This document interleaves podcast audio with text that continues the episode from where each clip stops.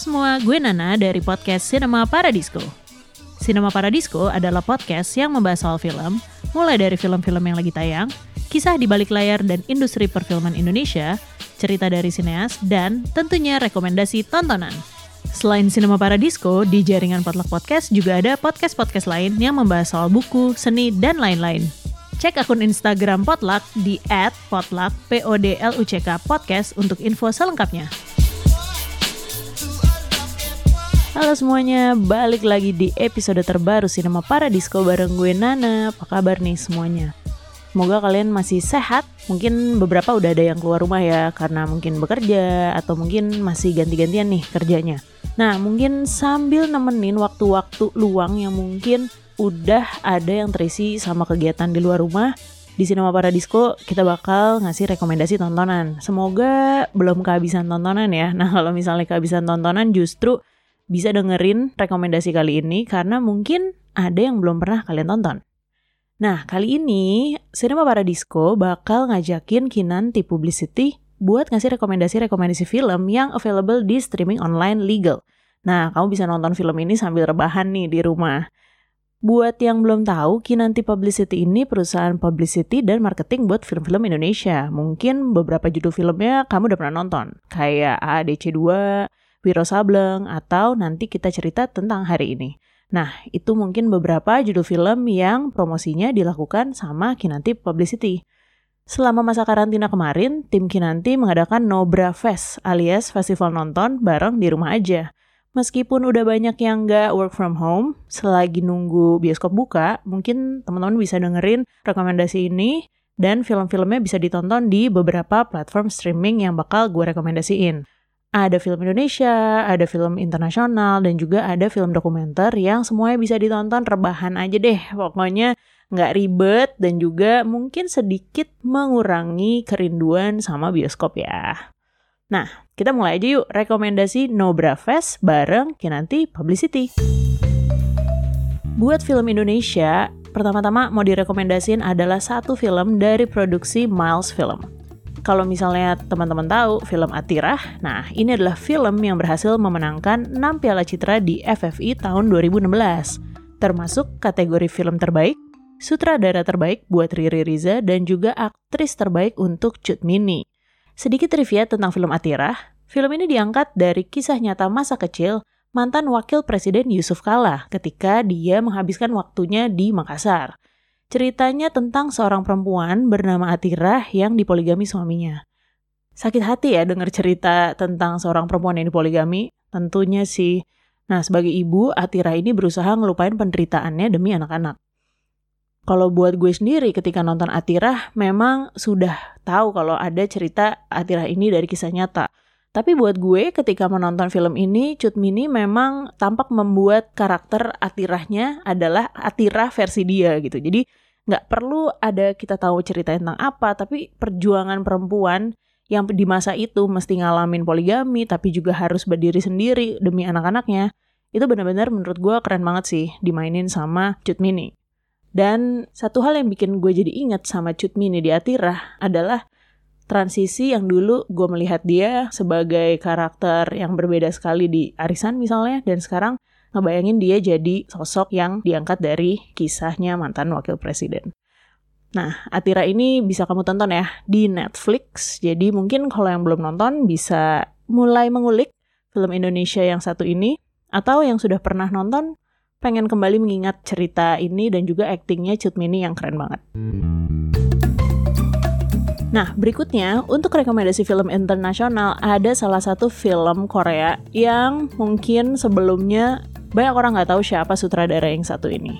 Dari sutradara Parasite Bong Joon-ho, ada film The Host yang udah lumayan lama sih. Mungkin kalau misalnya orang yang udah ngikutin Bong Joon-ho ketika ada Parasite, mereka seperti melihat filmografinya sutradara Korea ini. Tapi mungkin banyak banget ya orang yang mungkin baru menjadi anggotanya Bong Hive. Nah, ini uh, salah satu film yang bisa ditonton dan melihat Bong Joon-ho ini punya banyak karakter ketika dia membuat film-film yang membuat lo agak kayak, hah kok gini sih? Gitu kan. Karena mungkin ada orang yang baru pertama kali nonton filmnya Bong Joon-ho di Parasite lalu dia agak terkejut-kejut. Nah, silahkan menonton The Host karena ini juga lumayan lumayan beda gitu loh. Jadi uh, The Host ini uh, ceritanya tentang seekor ya, seekor monster yang tiba-tiba muncul di Seoul di Korea.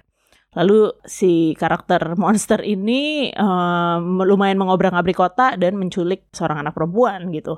Nah di awal mungkin kita dikenalin dulu nih sama keluarga anak ini. Dia punya bapak dan kakek yang lumayan agak apa namanya seru tanda kutip. Tapi juga ternyata si keluarga ini begitu menyayangi si uh, anak perempuan yang hilang gara-gara monster dalam perjalanannya sang ayah mencari anak perempuannya ini, ternyata banyak yang diulik dan diketahui asal-usul si monster ini. Nah, ternyata banyak hal yang jadi rahasia dan ditutup-tutupi tentang asal-muasal si monster.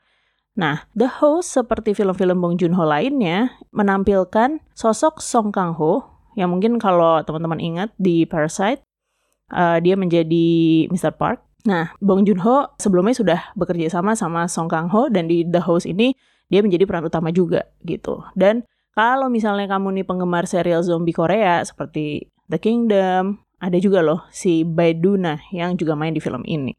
Kalau buat gue, uh, jujur The Host ini pengalaman yang beda banget nonton film zombie atau monster gitu ya. Kalau mungkin monster lah dengan latar belakang Asia, terutama ketika melihat di Korea seperti apa. Plus di awal ketika belum tahu akan ada monster dan segala macam itu, melihat Song Kang Ho dengan rambut pirangnya itu terlihat sangat asal-asalan gitu ya. Tapi setelah itu lo akan melihat gimana dia menunjukkan rasa sayangnya, lalu juga gimana ada sedikit action dengan si monster ini.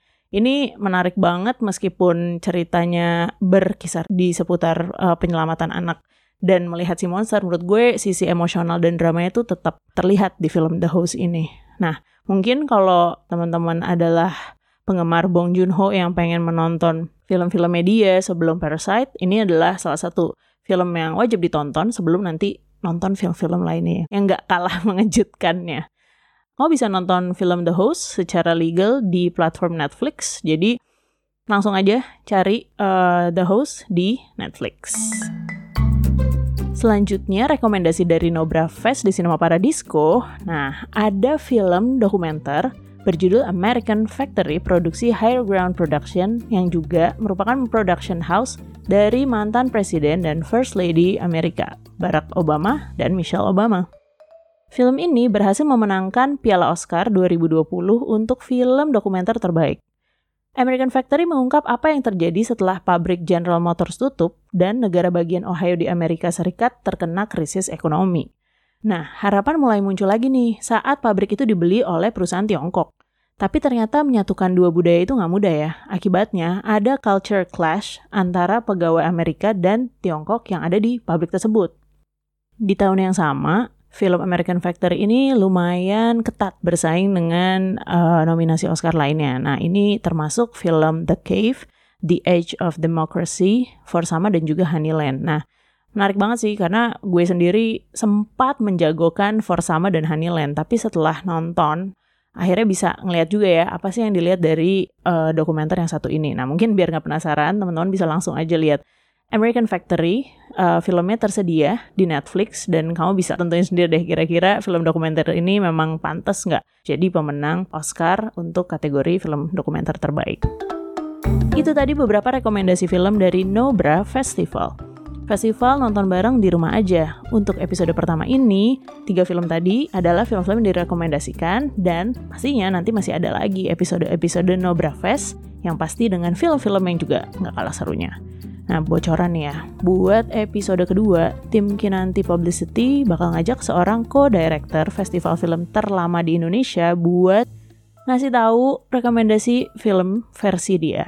Nah, siapakah uh, sosok di balik co-director festival film ini. Nah, nggak sabar dong dan tentunya juga pengen tahu film-film apa yang dia rekomendasikan. Nah, kalau misalnya pengen lihat daftar lengkap pilihan Nobra Fest, sebenarnya kalian bisa juga cek di Instagram @kinantipublicity. Nah, setelah nonton, teman-teman bisa juga nih nulis review dan tag di Instagram Kinanti Publicity. Kalau misalnya teman-teman punya rekomendasi atau mau merespon rekomendasi tadi dari Nobra Fest, bisa juga ya komen di Instagram Potluck Podcast supaya mungkin di episode berikutnya bisa kita bacain. Nah, untuk sekarang kita langsung aja yuk streaming and chill dulu. Terima kasih ya udah dengerin rekomendasi Nobra Fest bareng Cinema Paradisco dan kita bakal ketemu lagi di episode berikutnya masih sama gue Nana. Stay safe, stay healthy, and stay sane. Bye-bye.